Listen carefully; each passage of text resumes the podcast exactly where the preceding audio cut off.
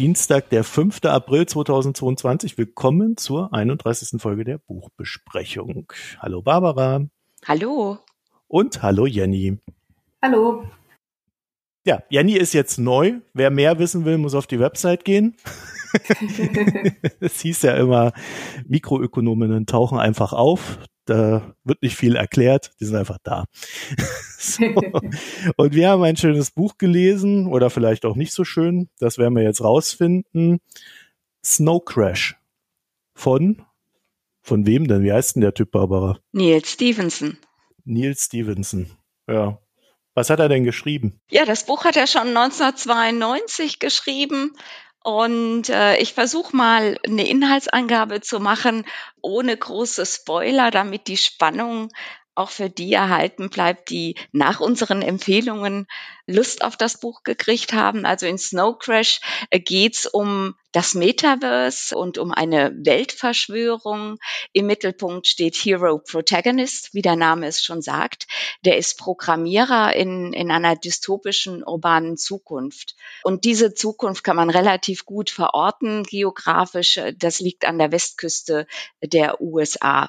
Und Hero verdient sein Geld allerdings mit dem Ausliefern von Pizza. Das macht er im Auftrag der Mafia. Außerdem ist er auch Information Broker für den ehemaligen CIA und versucht über das Sammeln und Hochladen von Daten irgendwie zu Geld zu kommen. Denn so viel Geld hat er nicht. Denn mit dem Programmieren ist in dieser Zukunft überhaupt kein Geld mehr zu verdienen. Neben der Arbeit verbringt er viel Zeit im Metaverse. Das ist äh, in diesem Roman ein virtueller Ort, an dem sich die Menschen mit ihren selbstgestalteten Avataren treffen. Das ist also äh, gut 20 Jahre, bevor die Firma Facebook ihre eigene Business-Strategie als Metaverse vorgestellt hat. Hero war einer der Basisentwickler dieser virtuellen Welt und deshalb hat er auch noch bestimmte spezielle Zugriffsrechte Aha. und äh, Entwicklerrechte. Und in diesem Metaverse wird er plötzlich mit Snow Crash konfrontiert. Das ist ein Computervirus, der zum totalen Systemabsturz führt. Ähm, dieser Computervirus hat aber auch noch eine ganz besondere Eigenschaft, der kann auch Menschen krank machen. Und zusammen mit dem Teenager Whitey, die ebenfalls wie er als Kurier arbeitet, und seiner ehemaligen Freundin Juanita Marquez äh, ermittelt Hero, worum es sich bei diesem äh, Computervirus eigentlich handelt. Und äh, bei dieser Suche kommen die drei einer Verschwörung auf die Spur, welche von einem großen Industriemagnaten initiiert wurde. Er ist der Eigentümer eines weltweiten Glasfasernetzes und ist auch Förderer einer Sekte. Das ist äh, so der Handlungsstrang. Es gibt viele Nebenhandlungen, viele Verfolgungsjagden, ganz temporeich inszeniert. Und neben dieser Handlungsebene, dieser Spurensuche nach dem Virus äh, gibt es auch eine philosophisch, linguistisch, religiöse Ebene, die den Ursprung dieses Virus zu verstehen versucht. Und äh, diese Ebene äh, wird durch Gespräche zwischen Hero und einem virtuellen Bibliothekar, den er im Metaverse trifft, in die Handlungsstränge integriert. Das ist soweit der Inhalt, so viel ich davon verraten will. Ich will ja nicht verraten, wie es ausgeht. Äh, Habe ich irgendwas Wesentliches vergessen?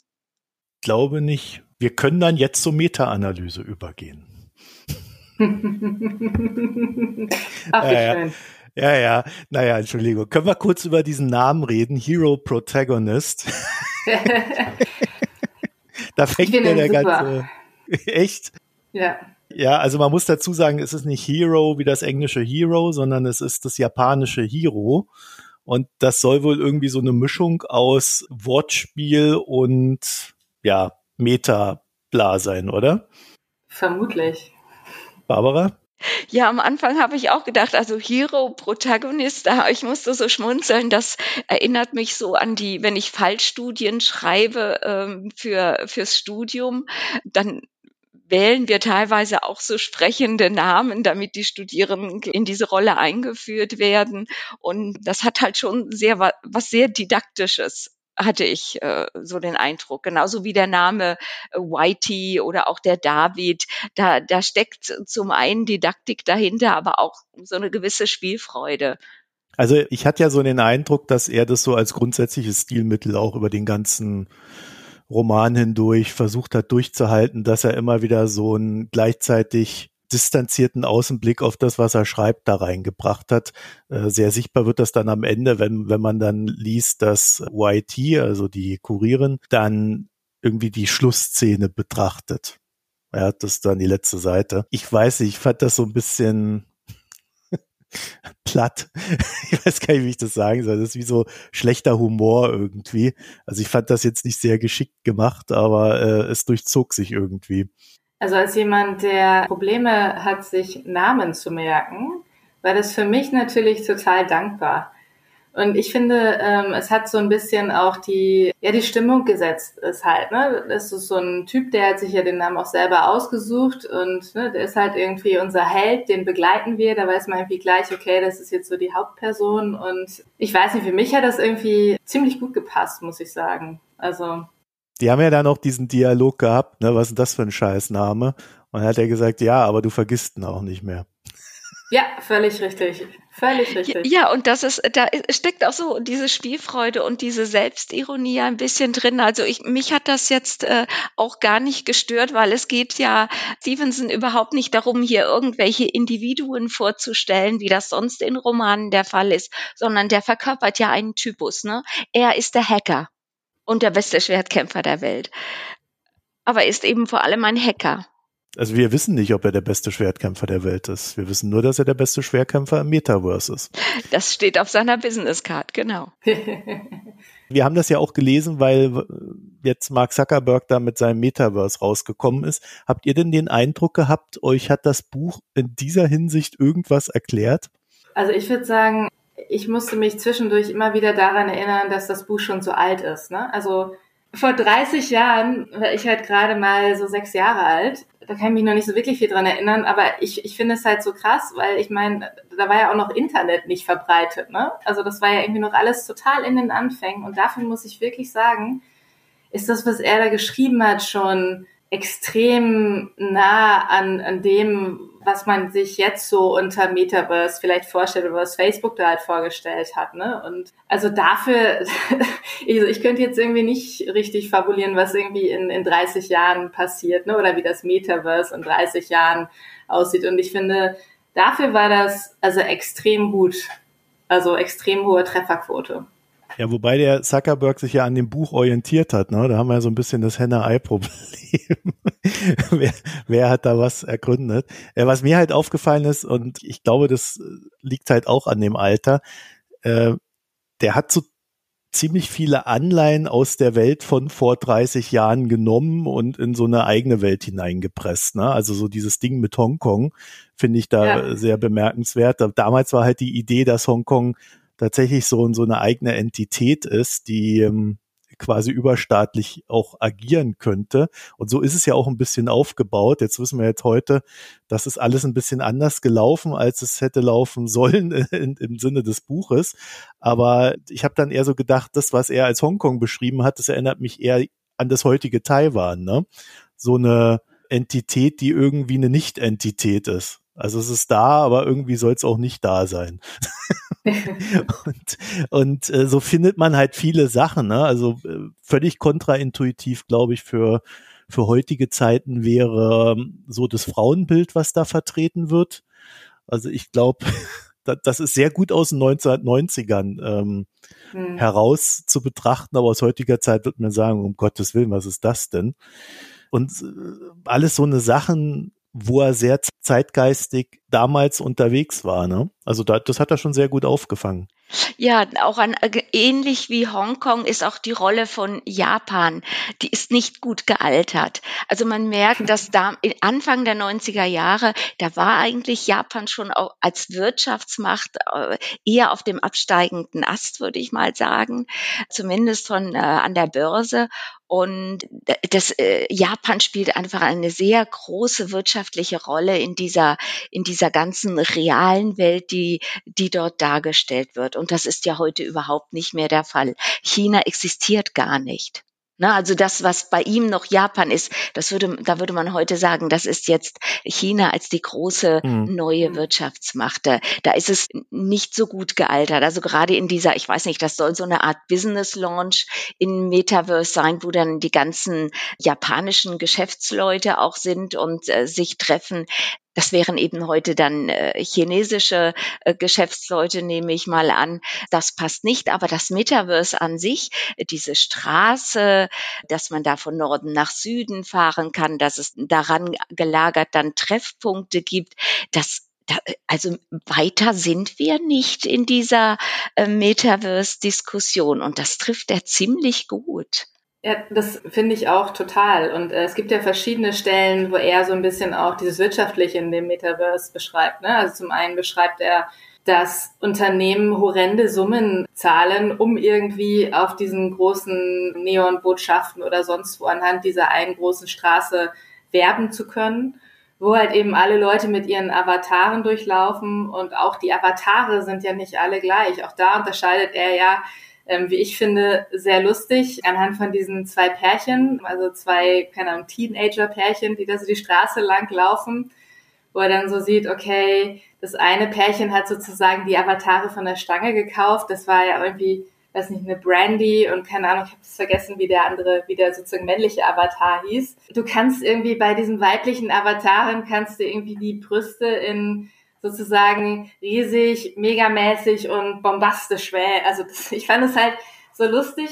Und das andere Pärchen ähm, hat er dann ja so, naja, das ist schon ein bisschen, ne, das ist schon ein bisschen maßgeschneiderter, das ist so teuer. Und daraufhin hat er halt geschlossen, dass eigentlich diese Pärchen fand er interessant, dass die beiden sich so zusammenbewegen, weil sie aus unterschiedlichen Schichten kommen müssen, weil die einen können sich halt diese tollen Avatare nicht leisten. Also das ist ja auch etwas, finde ich, was man ja auch jetzt schon in dem Anfängen des Metaverse von Facebook sieht. Ne? Also die ganzen Modeunternehmen fangen jetzt halt an, schon da sozusagen äh, sich darauf vorzubereiten mit irgendwelchen NFTs, die du da vielleicht mal nutzen kannst von irgendwelchen Schuhen oder Klamotten. Also das fand ich auch schon sehr, sehr nah, was man, an dem, was man sich so vorstellen kann. Clint ist übrigens der Name, ich habe es mal nachgeschlagen, also Brandy und Clint. Also das mit den Klamotten ist tatsächlich ein ziemlicher Volltreffer, weil das sehen wir ja auch in aus dem Gaming-Bereich äh, reinschwappen. Also so ein, so ein Spiel wie Fortnite, äh, das lebt ja quasi von der Veränderung des Äußeren. Ne? Also das ist ja ziemlich genau das, was deren Geschäftsmodell ist und damit verdienen sie Milliarden. Hm. Und das gilt ja als Vorläufer des künftigen Metaverse. Ne? Wir gucken das jetzt quasi auf dem Bildschirm an, aber künftig werden wir da selber in diesem Metaverse dann mit dieser Brille auf dem Kopf das alles selber erleben. Ah, nur wann wird es soweit sein? Keiner weiß es. Ne? Ja gut, ich habe ja, man tickt ja immer so ein bisschen und sieht das, womit man sich gerade beschäftigt. Also mir sind auf Twitter dann just diese Woche eben äh, auch einige Tweets über den Weg gelaufen, in denen äh, diese Metaverse Fashion Week auch äh, angekündigt wurde. Die, äh, die fand jetzt gerade statt auf einem solchen äh, Metaverse Marktplatz und ich fand das schon ganz erstaunlich. Da waren wirklich diese großen Namen Namen aus dem, aus der Fashion Industry da und man, man konnte sich dort was kaufen, man konnte sich Plätze besorgen, um zu diesen Shows zu gehen, konnte sich auch einen Avatar aussuchen und eine Rolle überlegen. Die Marken hatten Flagship Stores äh, installiert. Also das gibt es schon. Ich äh, weiß nur nicht, wer, wer geht dahin. Also ich bin es eben nicht. Äh, und ich glaube, auch Spieler gehen ja da jetzt nicht hin. Marco, da weißt du vielleicht mehr von, dass äh, Leute, die Videogames gerne spielen, fühlen die sich von solchen virtuellen Marktplätzen dann auch angezogen? Ich glaube nicht auf der Art. Ne? Also ich glaube, dass man sehr gerne seinen Charakter irgendwie verändert und einzigartig macht, im Gegensatz zu den anderen Charakteren. Das ist ja auch so ein menschliches Grundbedürfnis, irgendwie als Individuum besonders zu wirken und einzigartig. Und gleichzeitig habe ich jetzt nicht den Eindruck, dass da irgendwie groß was drumherum passiert, aber es geben vielleicht auch die Spiele einfach nicht her, ne? Äh, sondern dass das halt innerhalb des Spiels dann schon irgendwie so eine Art Darstellung ist, äh, die dann halt innerhalb des Spielbereiches stattfindet. Es wird dann vielleicht irgendwann mal mehr, wenn man dann virtuell Konzerte besucht. Aber ich persönlich muss sagen, ich, ich weiß mal nicht, warum man virtuell Konzerte besuchen sollte. Ja, das ist für mich so ein bisschen gaga. Also da kann ich auch mein Spotify anschalten und, und hab mein virtuelles Konzert und dann auch noch die Lieder, die ich mag und nicht die, mir da zwangsweise vorgespielt werden. Gut, das sind ja vielleicht Sachen, die sich entwickeln werden, so im, im Lauf der Zeit. Was ich mich gefragt habe, ist dieses Gesellschaftsbild, was da drin steckt. Also mit diesem Hacker, der da alles Mögliche machen kann, aber auch so irgendwie vielen Leuten, die eigentlich für nicht viel taugen und auf die ja auch sehr herabblickend geschaut wird in diesem Buch, also quasi auf die, die große Masse der Menschheit. Sind, sind das diese neoliberalen 90er, die uns da entgegenspringen? Gute Frage. Also ich habe irgendwie, es hätte das Metaverse irgendwie so in zwei, zwei bis drei Gruppen geteilt gesehen. Also das auf der einen Seite die Leute mit Geld ne, und irgendwie die famous people, die auch sozusagen diesen abgesonderten speziellen VIP-Bereich dürfen, ne, den äh, die ersten Programmierer ja äh, gemacht haben, Black Star, diese Bar. Oder halt dann so arme Schlucker, die aber Hacker und von der ersten Stunde an dabei waren, wie unser Hero. Und ich habe mich dann halt gefragt, warum sind eigentlich die restlichen Leute in diesem Metaverse? Was können die denn machen? Also die laufen die Straße lang, die haben vielleicht eine einfache Wohnung, die kriegen super viel Werbung, aber die können ja diese ganzen fancy Stuff, der da ja sonst wie passiert. Also was machen die da die ganze Zeit? Also das ist das, was ich mich gefragt habe. Die einzige Antwort, die ich gefunden habe, war irgendwie Business. Also Geschäftskontakte und gut, wo, wo Internet ist, ist auch Porn. Also das wäre dann noch das nächste. Aber ich finde auch, dass das hing so in der Luft, ne? Aber vielleicht ist das, das, wo ich dachte, das ist so ein abschätziger Blick auf diese anderen Menschen, weil die taugen halt zu nichts. Ja, das ist so gedankenlos einfach, ne? Aber von wegen Porno, ich weiß nicht, ob wir da jetzt kurz drauf zu sprechen kommen wollen oder später. Also meine These, warum das Metaverse scheitern wird, also nicht nur daran vielleicht, aber von Zuckerberg, wenn es da ähnlich zugeht, mit nach ähnlichen Regeln wie bei Facebook und du quasi noch nicht mal irgendwie eine entblößte Brust irgendwo irgendwie zeigen kannst in diesem ganzen Metaverse, dann wird es zumindest nicht irgendwie wahnsinnig viel von der Realität nehmen. Also dann ist es vielleicht so ein kleiner, aber es wird ihn bestimmt nicht komplett ersetzen. Also dass man nur so am Rande eine These in den Raum geworfen. Das glaube ich sehr richtig. Wir kennen ja schon virtuelle Welten, die sich jetzt nicht explizit Metaverse nennen, aber mittlerweile bestimmt alle irgendwas mit Metaverse zu tun haben. und, und, die existieren eigentlich alle, die, die existieren, habe ich so das Gefühl, die leben davon, dass sie irgendwas mit Porno da drin machen. Mehr oder weniger so halboffiziell, aber äh, ohne das würden die gar nicht existieren. deswegen, deswegen würde ich der Aussage definitiv zustimmen. Ich habe ja auch so das Gefühl, dass das, was wir an Metaverse bisher gesehen haben, sich auch wirklich auf diesen Geschäftsbereich beschränkt. Ne? Kannst dich dann zu virtuellen Konferenzen treffen, da hast du irgendwie Avatare, die nicht mal Beine haben. das ist alles so Blödsinn. Also, ja, man braucht ja nur den Kopf für diese Meetings.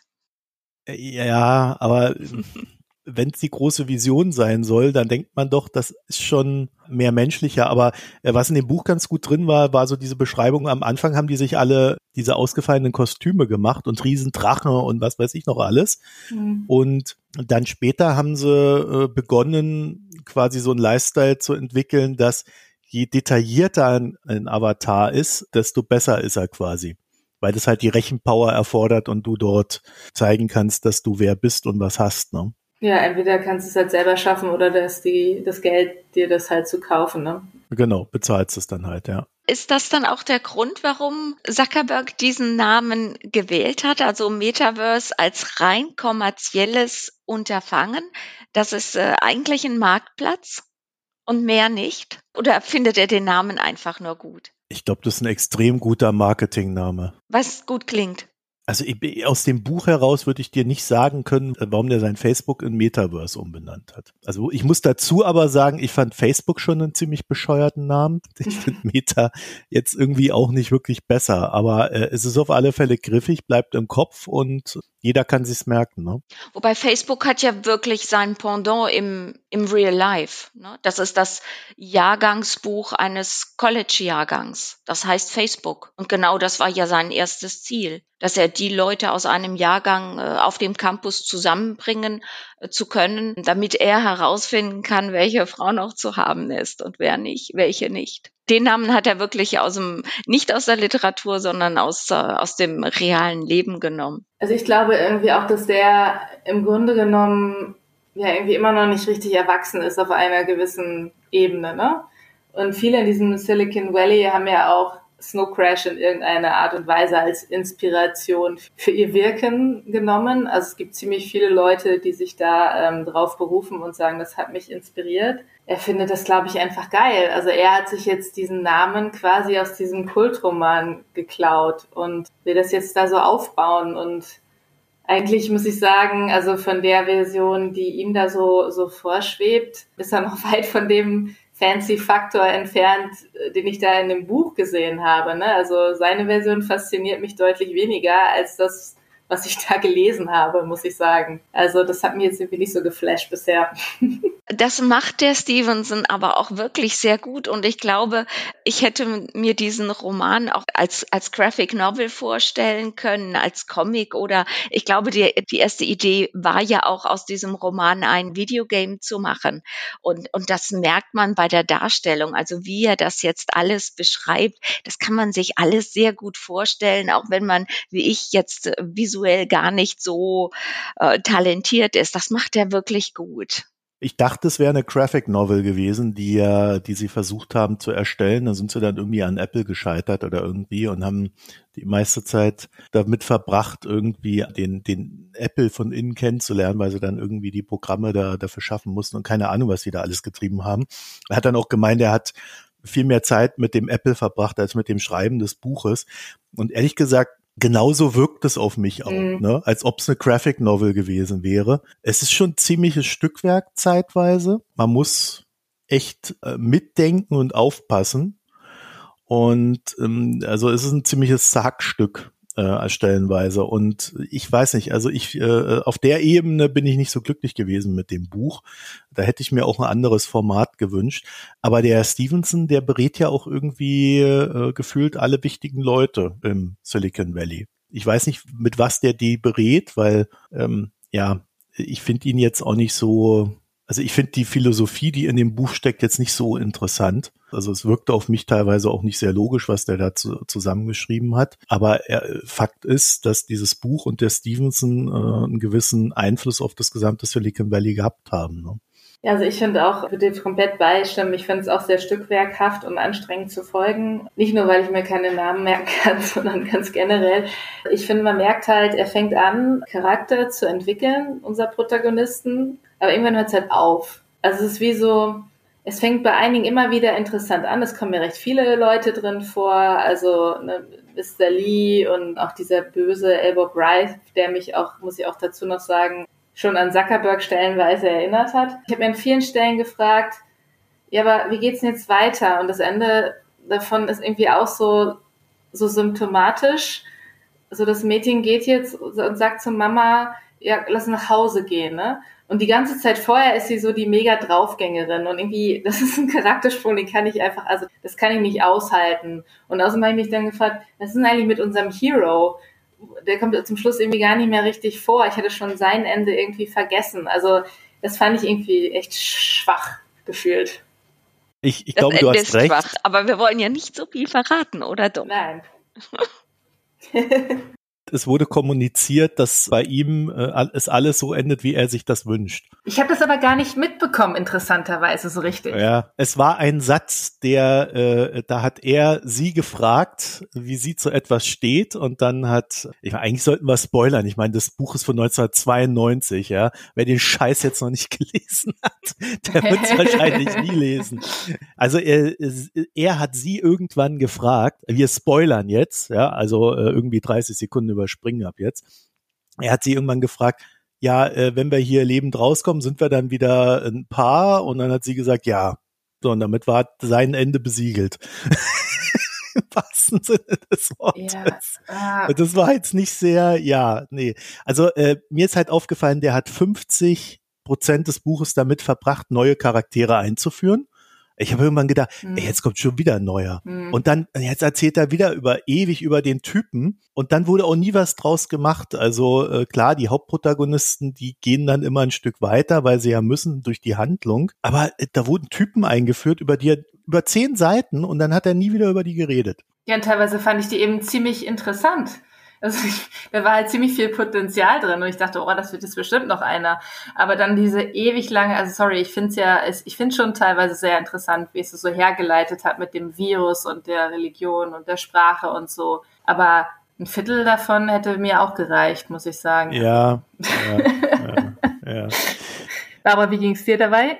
Ja, ich glaube, die Vielzahl an Charakteren, das, das passt auch wieder zu dieser Idee der, der Graphic Novel. Es ist abwechslungsreich, es ist temporeich, es läuft immer weiter, auch wenn es jetzt nicht unbedingt äh, der Logik hilft. Und ja, das ist an manchen Stellen vielleicht schon zu viel des Guten. Das ist aber auch zumindest aus meiner Erfahrung so ein etwas typisches für Science-Fiction-Romane auch. Deshalb lese lese ich die auch normalerweise gar nicht so gern. Diese langwierige Einführung in eine fremde Welt, äh, das ist so was für Erbsenzähler, wird, da wird alles genau erklärt und dazu gehören eben auch diese vielen Charaktere. Und äh, dafür, glaube ich, macht er das noch ziemlich gut.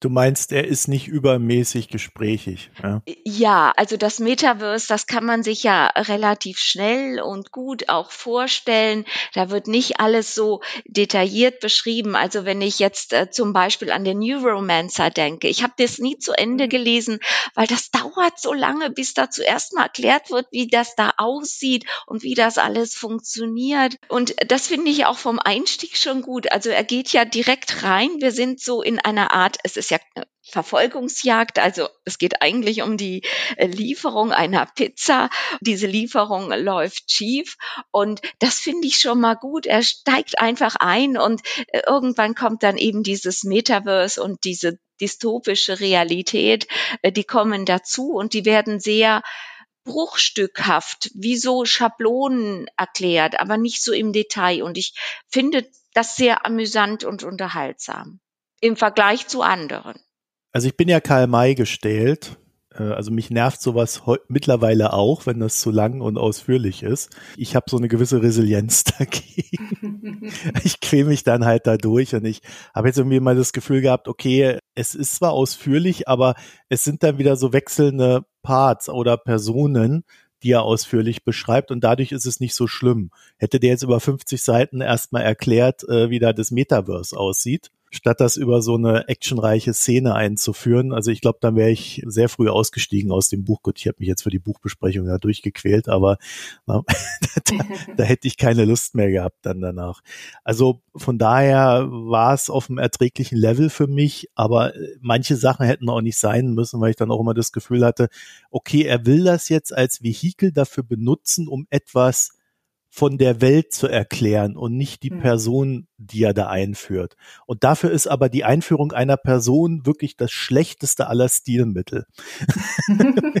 Weil man ja dann erwartet, dass die Person etwas in dem Buch macht oder etwas zu der Geschichte beiträgt. Ja, ich muss sagen, mir geht's oder mir ging es bei Neuromancer genauso wie bei wie Barbara. Also mir ging es dann auch viel besser jetzt bei bei Snow Crash und ich habe anschließend überlegt auch, woran das lag und ich glaube, es lag auch daran, weil man sich einfach dieses Metaverse schon jetzt, 30 Jahre nachdem dieses Buch geschrieben wurde, viel besser vorstellen kann, weil es einfach näher an der Realität ist, als einfach dieses nochmal krassere Gebilde im Neuromancer. Also wir wissen jetzt ungefähr, was Metaverse ist, auch weil wir es schon anderweitig erklärt bekommen haben, weil die Technologie mittlerweile so weit ist, dass wir das quasi kennen und es ein Stück weit realistischer ist an unserem Jetzt als diese ganze Welt, die im Neuromancer vorkam. Ich würde erstmal noch einen anderen Aspekt reinbringen. Marco, du hast eben darauf schon angespielt. Wir sind da, glaube ich, noch nicht so richtig drauf eingegangen, aber vielleicht gehen wir dann auch zu sehr von der Handlung weg.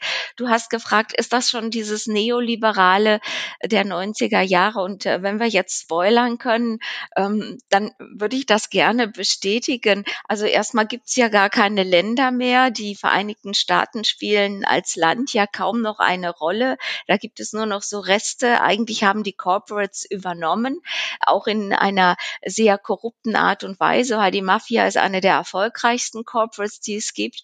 Und am Ende ist ja Hero wirklich auch der Firmengründer. Und vielleicht macht das auch äh, Hero wirklich zum Helden des Silicon Valley. Denn er ist ja am Ende, äh, gründet er ja diese Firma für Metaverse-Sicherheit. Ne, das ist, mhm. das ist so wirklich ja. der, der Traum des Silicon Valley, der Hacker, der Nerd, der sich hier, der am Ende das Böse besiegt und eine Firma gründet.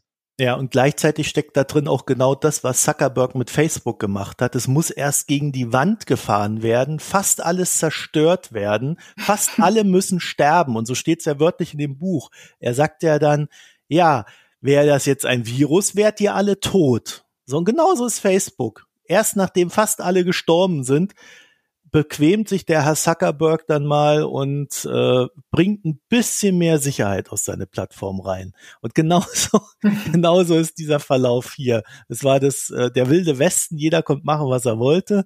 Ja, und erst dann beginnt die Regulierung, nachdem dann Snow Crash kam. Hm, steile These. Wieso? So steht's doch in dem Buch drin. Also ich habe mich da wirklich eins zu eins an Facebook erinnert gefühlt. Gut, jetzt kann man sagen, okay, bei Facebook stirbt ja keiner, das wird man in Myanmar dann wieder auch wieder anders sehen. Aber es ist halt dieses, wir testen mal alles aus und gucken, was passiert. Und erst dann bequemt sich einer und regelt das. Und dann ist halt immer die Frage, ist dann der Zuckerberg derjenige, der da der Held sein will oder guckt er am Ende doch lieber auf die Zahlen und will's Geld verdienen? Also ich hätte jetzt gedacht, der Hero ist in dem Sinne eher, eher so eine Regulierungsbehörde, die jetzt da mal ein bisschen Ordnung reinbringt und nicht der Zuckerberg, der sich dem beugen muss. Ja, aber ich weiß nicht, ob das so äh, klar ist, denn Hero gewinnt ja nur, weil es sein Coding ist. Ne? Das sind ja seine Programme. Und der hat das ganz selbstbestimmt gemacht, ne? Genau. Wenn wir das jetzt auf Facebook übertragen, wir müssen uns da jetzt reinhacken und den Laden mal so programmieren, dass, dass es gescheit läuft oder wie? Sorry, ich, ich bin, glaube ich, so fest in diesem Bild, dass, dass Zuckerberg in diesem Roman einfach der Elbow Rife ist. Ich glaube, ich kann da einfach nicht mehr raus. Tut mir leid. aber so er selber sieht sich aber nicht als Elbow Rife, oder? Ja, ja, da habt ihr natürlich total recht. Aber ich bin einfach so da drin. Es sind so viele so viele Phasen in diesem Buch, wo, wo dieser Bösewicht Elba Bryce beschrieben wird, ähm, wo ich einfach immer gedacht habe, ja, das ist doch der, das ist doch genauso eins zu eins, ist es doch der Zuckerberg. Und am meisten dann wirklich ähm, so nach dem Motto, der Ralph hat Internet in Gegenden der Welt gebracht, ne, wo vorher keins war ohne ihn und lässt sich dann dafür feiern. Denke ich so, hm, das kommt mir doch total bekannt vor, ne? Wo haben wir das nicht auch erlebt, ne? Diese ganzen Vernetzungsgeschichten da vom Zuckerberg, ja. Ich könnte mir schon vorstellen, dass der sich als Hero sieht, aber der Bösewicht ist. Aber kannst du dir vorstellen, dass ähm, so ein Zuckerberg in seinem Metaverse Schwertkämpfe zulässt? Also das kann ich mir jetzt nicht vorstellen. Ich glaube, in Zuckerbergs Metaverse gibt es keine Waffen. Ich kann mir das auch schwer vorstellen, aber ja, wer bin ich zu richten, ne? Nein, also ich kann es mir wirklich nicht vorstellen, dass da irgendwas mit Gewalt und sonst was ist. Ich glaube, das wird alles ganz knuddelig. Wörter sind ja gewalttätig genug. Können, ja. Ja, also wahrscheinlich habt ihr recht, er sieht sich selber so. Aber wisst ihr, was ich ganz cool fand? Ich fand ja den, über den haben wir jetzt noch gar nicht geredet, den Raven, den fand ich ja super, eine super Figur, quasi der Trickster. Und der ist ja mit so einem Motorrad durch die Gegend gefahren, wo er irgendwie eine Atombombe drin hatte, ne? Mhm. Oder war es noch was Schlimmeres als eine Atombombe? Ich weiß es nicht mehr. Und dann gab es eine Szene, wo die Polizei irgendwie versucht hat, Leute aufzuhalten, die den Typen umbringen wollten, damit er die Atombombe nicht zündet, weil er sich bedroht fühlt. Erinnert ihr euch an diese ja, Szene? Ja, ja. Und da habe ich gedacht, ja. das ist ja wie bei Putin. Er rennt da mit der Atombombe rum und die Leute sagen, oh, bitte helft bloß nicht der Ukraine, dass, nicht, dass der die Atombombe zündet, wenn, wenn die Ukraine noch gewinnt. Das, das hat mich so eins zu eins äh, irgendwie an diese Logik erinnert. Und ich fand das sehr bezeichnend bei dem Ganzen.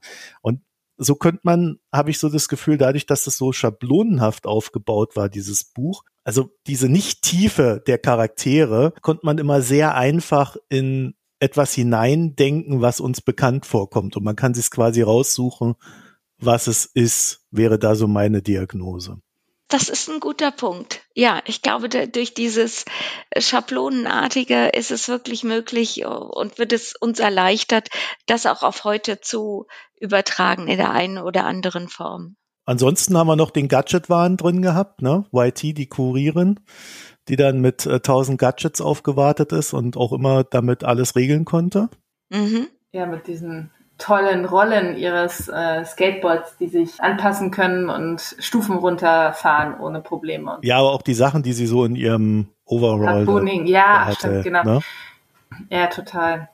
Also das ist da auch schon drin. also ich finde, äh, so als, als kleiner Abschnitt des Silicon Valley ist es schon gelungen, würde ich sagen. Ne? Auch hinsichtlich der Frauen, des Frauenbildes. Also ich muss sagen, ich hatte echt einige Cringe-Momente während ich das so gelesen habe, in Bezug auf YT.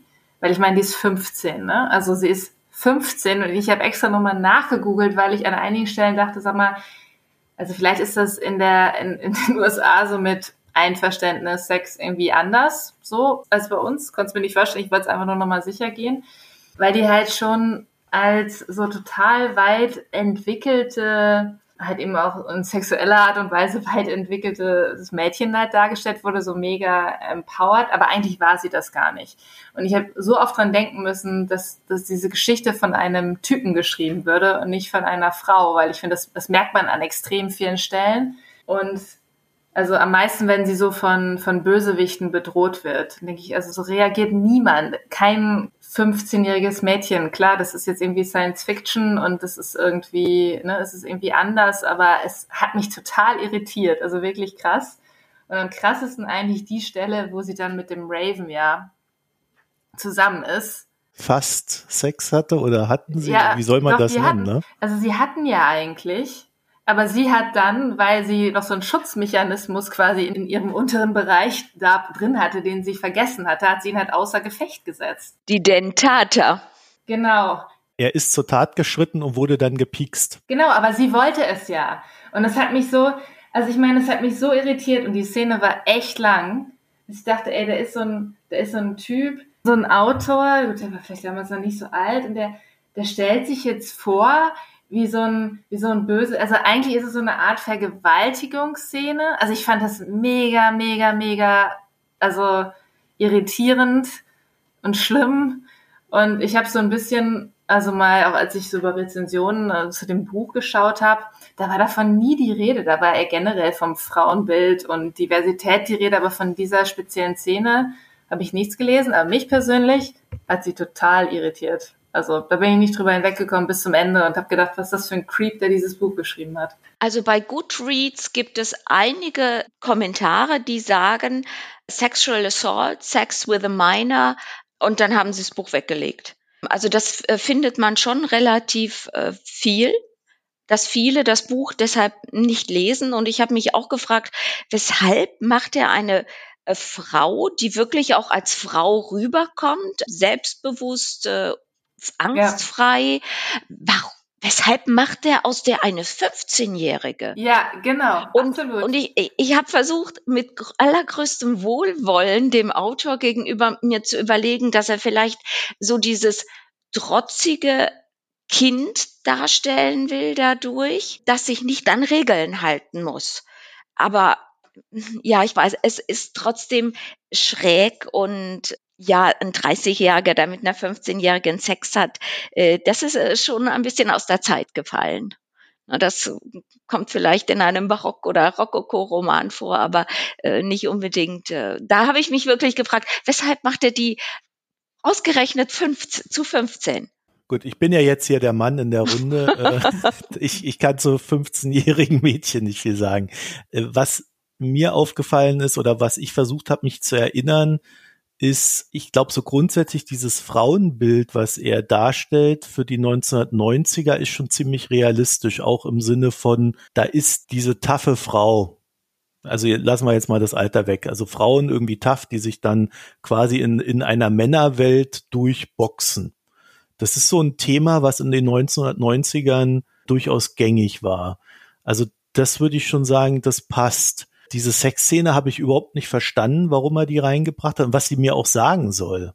Also außer dass er vielleicht äh, ein notgeiler alter Sack ist oder keine Ahnung. Und äh, dann kannst du irgendwie sagen, ja klar, das hat er nur gemacht, weil er möchte, dass er, dass dieses Universum irgendwie rough ist, aber das musst du nicht mit so einer Szene machen. Also das, dafür hat es nicht eine 15-Jährige gebraucht, die irgendwie Sex hat.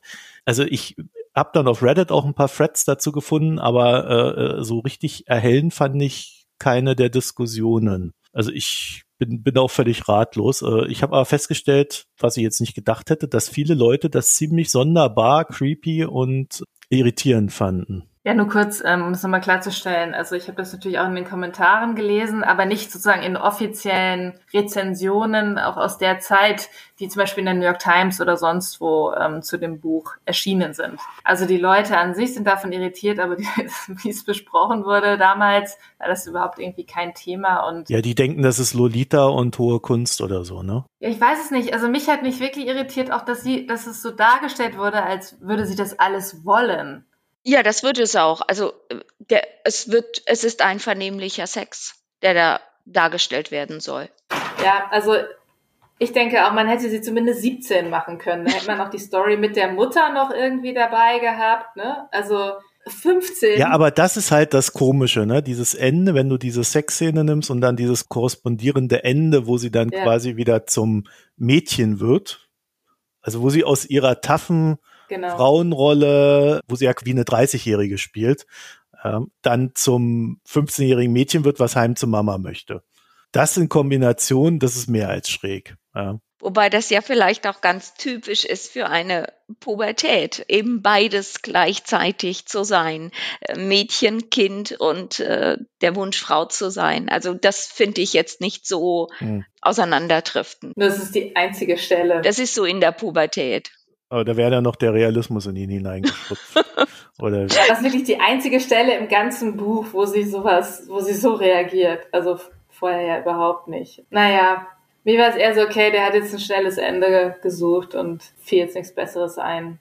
Ja, und das Ende ist ja in der Hinsicht dann irgendwie auch sehr amerikanisch und äh, gar nicht mehr Richtung Metaverse, sondern das ist so die die amerikanische Familie, die zwar jetzt in dem Fall nur aus Frauen, zwei Frauen besteht, aber das ist äh, so der Rest der von der amerikanischen Familie übrig geblieben ist und der auch weiter zusammenhält. Ja, und an irgendeiner Stelle sagt der oberste Mafia-Boss auch noch zu ihr, dass Familie ja sehr wichtig ist und dass es ihm wichtig ist, das Verhältnis von der Mutter, also von ihr zu ihrer Mutter sehr gut ist an irgendeiner Stelle ist mir es auch noch aufgefallen, dass er das erwähnt. Natürlich als Mafia-Boss Familie. Ja, ja. La ja. Familia. Er, er wollte noch ein persönliches Wort einlegen, falls es anders kommt. Ne? ja. sich wieder vertragen. Ja, wobei ich überhaupt nie das Gefühl hatte, und das war ja auch, das kam so völlig aus dem Off für mich, dass die irgendwie eine beschlechte Beziehung hätten.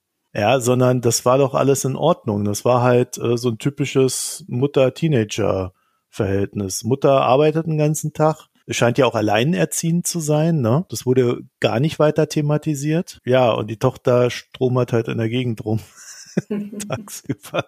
Also ich hatte jetzt nicht das Gefühl, dass da irgendein Problem gewesen wäre. Ne? Vor allen Dingen, äh, da war ja noch so eine Szene drin, wo die Mutter dann irgendwie an so einem äh, Automaten war, an so einem Wahrheitsautomaten. Und dann später sollte YT äh, irgendwie festgenommen werden. Aber was so dazwischen passiert ist, das muss man sich irgendwie auch dazu denken, ne? Das stimmt, das ist irgendwie eine Lücke. Ja. An so vielen Stellen.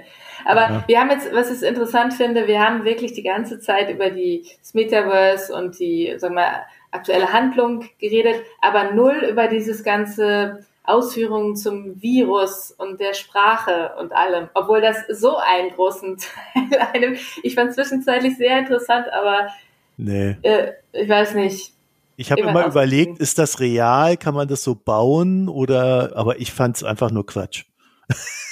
ich war uninteressanter Ach, Marco, ich war, also ich fand das sehr angenehm, wenn Hiro mit diesem virtuellen Bibliothekar gesprochen hat. Das war das war teilweise zum Lesen, das war ja so temporeich und es hat mich immer so geärgert, dass ich kann gar nicht so schnell lesen, wie die, wie die da unterwegs waren, ne? gerade bei diesen Verfolgungsjagden. Und ich konnte mich dann, wenn der Bibliothekar kam, dann konnte ich mich wieder zurücklehnen und endlich mal nicht mehr so viel Showing, sondern Telling und die reden miteinander. Das sind so Romane, die ich mag, die so ein bisschen nachdenken und reflektieren über den Sinn der Welt. Aber das, das wollte ich auch dann noch anfügen. Ich habe das dann auch so ein wenig quer gecheckt mit mit Wikipedia und tatsächlich, was er da so äh, von sich gibt in diesen Gesprächen. Das äh, Wikipedia, glaube ich, gab es das da 92 schon? Die hatten ja jetzt irgend so ein Jubiläum. Auf alle Fälle. Nee, gab's noch nicht. Ist das tatsächlich ja eine Abhandlung? Also dieses philosophische äh, Denken bewegt sich ja tatsächlich auf Wikipedia-Niveau. Mehr ist das nicht. Aber ich war froh über diese äh, Verschnaufpause im, äh, im Tempo und ich habe auch, äh, wann immer es, ich habe ja teilweise das Hörbuch gehört und dann gelesen. Diese temporeichen Szenen sind sehr angenehm zu hören, weil man dann tatsächlich gut mitgenommen wird. Und diese Gespräche mit dem virtuellen Bibliothekar, die habe ich dann eher als Text gelesen. Also Wikipedia wurde 2001 äh, gegründet, ich glaube neun Jahre später. Ah ja. Aber ja, also ich, ich fand die Idee da drin, dass man so ein Bibliothekar hat, mit dem man quasi noch ein bisschen diskutieren kann oder der einem dann durch die Diskussion auf weitere Hinweise stößt. Äh, die fand ich auch cool. Das hätte ich mhm. auch gerne und das ist ja. ja, irgendwie auch auch so ein bisschen Google, ne? Ja, oder Alexa oder Siri, weit, ne?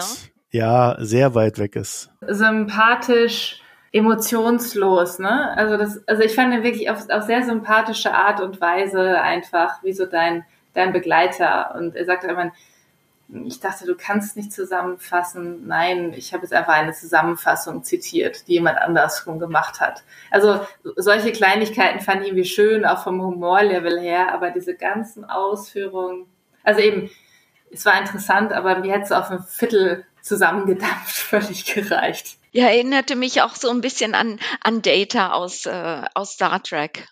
Dafür seid ihr hm. zu jung, ne? Na, also jetzt, also so schlimm ist es ja auch wieder nicht, aber weiß ich gar nicht. Nee, irgendwie nicht. Also der, der Data hat ja schon einen ziemlichen Charakter gehabt. Dafür haben wir quasi zu wenig über den Bibliothekar ja. gelesen. Ne?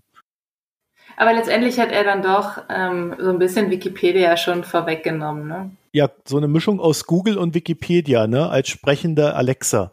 Von daher auch an der Stelle war es dann schon auch wieder visionär. Und vielleicht kann man wenn man das jetzt ein bisschen interpretiert, kann man sagen, okay, wir alle haben vielleicht schon mal vor Wikipedia oder Google gesessen und sind so ein Rabbit Hole reingefallen und haben uns immer tiefer in ein Thema hineingegraben und das ist halt das, was da jetzt passiert ist. Ne? Man klickt sich dann so immer weiter durch und am Ende ist es drei Uhr morgens und man fragt sich, um Gott. Weil das bei der Wikipedia schon lange nicht mehr passiert ist bei mir. Oh, es gibt da sowas Tolles wie ein Circle äh, ist ein Unknot, also ein nicht vorhandener Knoten und sowas. Ich kann es wirklich, also es geht noch, es geht noch. Also diese These, die er da gesponnen hat, äh, die würdet ihr aber auch als Quatsch bezeichnen, oder? Also das hat jetzt irgendwie keinen wirklichen Mehrwert gehabt. Es trägt ein wenig die Geschichte. Ja, muss es ja. Ja. Und von daher hat sie, hat sie vielleicht äh, keinen Nutzen im praktischen Sinn, aber äh, es ist so das Denkgerüst, äh, das die ganze Geschichte plausibel macht. Das ist schon eine Leistung, finde ich. Naja, aber da im, im Zweifelsfall würde halt noch drinstecken, dass äh, unsere Gehirne oder der Mensch als solcher halt auch nur ein zu programmierender Computer ist. Also wenn man das mal irgendwie runterbrechen wollte auf irgendwas Sinnvolles und das ist ja ein Denken im Silicon Valley, was sicherlich da ist, was sich aber auch über die letzten Jahre ziemlich zersplittert und zerschlagen hat, oder? Also ich hätte irgendwie gedacht, auch da wieder hier Zuckerberg, Elbow Bright, dass es quasi besagt, ne, du kannst halt die Gehirne der Menschen manipulieren und das findet er geil. So, also, ne, das ist irgendwie das, was ich so für mich persönlich daraus mitgenommen habe die Parallele, die ich da gezogen habe. Durch irgendwelche Sachen, die du Leuten anzeigst und verbreitest. Stichwort Fake News, Verschwörungstheorien. So in der Art, das war so meine Parallele, die ich da gezogen habe. Richtig, und äh, dafür, glaube ich, braucht man nicht unbedingt zu den Sumerern äh, zurückzugehen.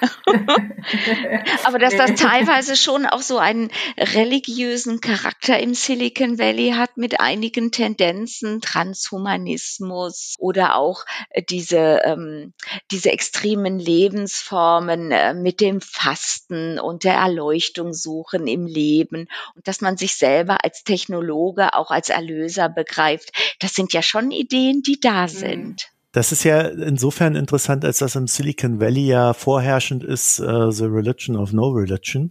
Da geht's eher so in diese Murphy-Ecke und äh, man versucht das ja wissenschaftlich zu unterlegen, dieses nicht religiöse Religiöse. Und da landest du halt bei so Sachen wie Meditation und Buddhismus und alles um Kram. Also das fing in den 70ern an und ist mittlerweile im Silicon Valley ja quasi Usus. Also äh, du hast ja dort keinen Workshop ohne irgendwie eine Meditation erstmal am Anfang da zu haben und Self-Work und, und hast du nicht gesehen. Also das ist ja schon alles sehr präsent und dadurch ist dieses Religiöse natürlich schon in einem gewissen Sinne verbreitet oder als Anlage da. Ne? Äh, was dann jetzt daraus wird, keine Ahnung, wie man das mit den aktuellen Entwicklungen da verknüpfen kann. Muss man sich auch nochmal einen Kopf machen. Oh Gott. Wie heißt der denn der nächste Roman? Nein, da kommen wir gleich noch zu, wie der nächste Roman heißt. Abschließend, äh, wäre das etwas, was ihr jemandem zum Lesen empfehlen würdet? Ich bin jetzt eben nicht so der große Science-Fiction- und Cyberpunk-Fan, habe ich ja berichtet. Aber ich glaube, wer auf solche Themen steht, das ist äh, gut geschrieben. Es hat ein paar Längen, aber es ist an sich unterhaltsam es ist unterhaltsam und äh, wie, wie man sich diese Welt 1992, äh, in der wir heute quasi leben, vorgestellt hat, das fand ich recht spannend und auch amüsant. Ja, also ich kann mich dem eigentlich nur anschließen. Ich habe jetzt vorher auch nicht so wahnsinnig viele Cyberpunk-Erfahrungen gemacht, wobei ich mich ähm, ertappe, dass ich mich immer mehr für solche Sachen interessiere. Früher fand ich das alles total uninteressant und habe gedacht, Science Fiction generell ist irgendwie da komme ich irgendwie nie so richtig rein, damit werde ich nicht warm. Mittlerweile muss ich sagen, ich weiß, ob es daran liegt, dass ich nerdiger geworden bin oder wie auch immer. Ich äh, finde größere Sympathien dafür und im Snow Crash fand ich auch da, vielleicht zum Neuromancer, was, was ja auch Barbara gesagt hat, einfach einfacher, einfacher zum Reinkommen sozusagen. Definitiv ähm, wie er auch schon gesagt hat, dadurch, dass die Charaktere jetzt, jetzt nicht wahnsinnig tief sind und so ein bisschen abgerissen, kann man sehr viel reininterpretieren und sehen. Und ich finde es ist wirklich faszinierend, immer wieder sich dran zu erinnern, ey, das Ding ist halt 30 Jahre alt, ne? Es ist 30 Jahre alt und vieles, was darin vorkommt, kann man heute irgendwie wiederfinden. Das hat mich sehr fasziniert, muss ich sagen wenn man irgendwie Gelüste hat, das abzuwerten, was der vor 30 Jahren geschrieben hat, dann müsste man sich jetzt mal auch Gedanken drüber machen, was man selber glaubt, was in 30 Jahren mit dem, was wir vor uns haben, dann so sein könnte. Und dann merkt man schon, wie schwierig das ist, sich das vorzustellen. Ne? Also ich glaube schon, dass eine gewisse Leistung da drin liegt, was da geschaffen wurde. Und in dem Sinne ist es halt auch interessant. Ich selber habe mit Science Fiction halt immer das Problem, die bauen da irgendwelche Welten und dann, dann musst du so viel Kram lesen, dass äh, es erschlagend ist. Und ich finde ja die Welt, die wir haben, schon anstrengend genug zu verstehen. Dann auch irgendwie eine zweite Welt und eine dritte Welt. Deswegen konnte ich eigentlich auch nie mit so, mit so Sachen wie Second Life irgendwas anfangen. Und deswegen kann ich eigentlich auch mit Metaverse nichts anfangen in dem Sinne. Wenn ich mir vorstelle, ich muss mir dann ein zweites Leben aufbauen und das pflegen und dann irgendwie ein Apartment in Mini-Pixeln und dann ganz hübsch bauen und alles. Ich finde das super stressig von der Vorstellung. Aber darf ich nochmal einen kurzen Einwurf machen, von wegen, weil du sagtest, die machen irgendwie, stellen ihre eigenen Welten erstmal ellenlang vor. Aber die, ähm, sagen wir mal, in der politischen Philosophie, Naturzustand ist nichts anderes. Ne? Da konstruieren Leute erstmal ihre Welt, um anschließend halt Sachen davon abzuleiten und zu erzählen. Also ja, aber da fühle ich mich irgendwie heimischer und, und weiß schon was. Ich weiß es nicht, woran es liegt, aber ich, äh, das ist irgendwie zugänglicher für mich. Damit kann ich was anfangen. Da bin ich irgendwie drin, während ich jetzt so bei dem Ding, also ich hatte keine Probleme mit dem Lesen. Ich fand es jetzt auch nicht das schlechteste Buch, was ich gelesen habe. Also das, ich fand das ganz gut zu lesen. Mich haben die Lücken gestört, also diese Handlungslücken, wo dann einfach gesprungen wird, was halt wirklich wie bei, bei so einer Gra Graphic Novel ja äh, tatsächlich dann der Fall ist manchmal. Aber so im Großen und Ganzen fand ich es eigentlich ganz nett. Äh, ich muss dazu sagen, jetzt so die letzten vier Wochen, wir haben ja jetzt auch sehr viel mit Ukraine-Krieg und so zu tun gehabt. Das heißt, das war ohnehin eine anstrengende Zeit. Und ich glaube, da war es ganz entspannt, so ein Buch zu lesen, was einen jetzt nicht so mega fordert inhaltlich. Ja, also ich hatte mehr Zeit, Zeitprobleme gehabt, Zeit zum Lesen zu finden. Ne? Und äh, in dem Sinne war, war das ganz gut. Ich glaube, wer sich so ein bisschen für Geschichte interessiert in Sachen Internet und wo kommt das her und was hat man früher gedacht, äh, für, für so Leute ist es ganz interessant. Und über diese eine Szene mit, äh, diese Sexszene, äh, da muss man dann vielleicht drüber hinweggehen. Ja, also da muss man ja fast eine Triggerwarnung aussprechen für das Ding. Ja, ist kein Verlust. Also da kann man gerne vorskippen. Also in dem Sinne würde ich es empfehlen, wenn man sich halt so grundsätzlich dafür interessiert, um auch so ein bisschen in dieses Denken vom Silicon Valley vielleicht nochmal was abzukrapschen. Aber ich habe jetzt auch nicht das Gefühl, es wäre ein großer Verlust, wenn man es nicht gelesen hat. Ne? Das ist dann eher so das Ding. Ja. Barbara, was lesen wir denn nächstes Mal? Wir lesen Hans Magnus Enzensberger, allerdings nicht seine Essays, sondern äh, eine Erzählform. Da geht es um das Geld, immer das Geld. Da erklärt eine Tante die Sache mit den Finanzen. Das ist eine Erzählung oder ein Roman aus dem Jahr 2016 und da bin ich mal gespannt, äh, wie uns der gefällt. Also äh, Hans Magnus Enzensberger ist dann unser nächstes Ziel. bin ich auch mal gespannt. Das lesen wir dann wahrscheinlich Anfang Mitte Mai ist die aktuelle Planung. Also wer da mitlesen will. Ja, dann wünsche ich euch eine schöne Zeit, danken euch fürs Zuhören und bis zur nächsten Folge. Tschüss.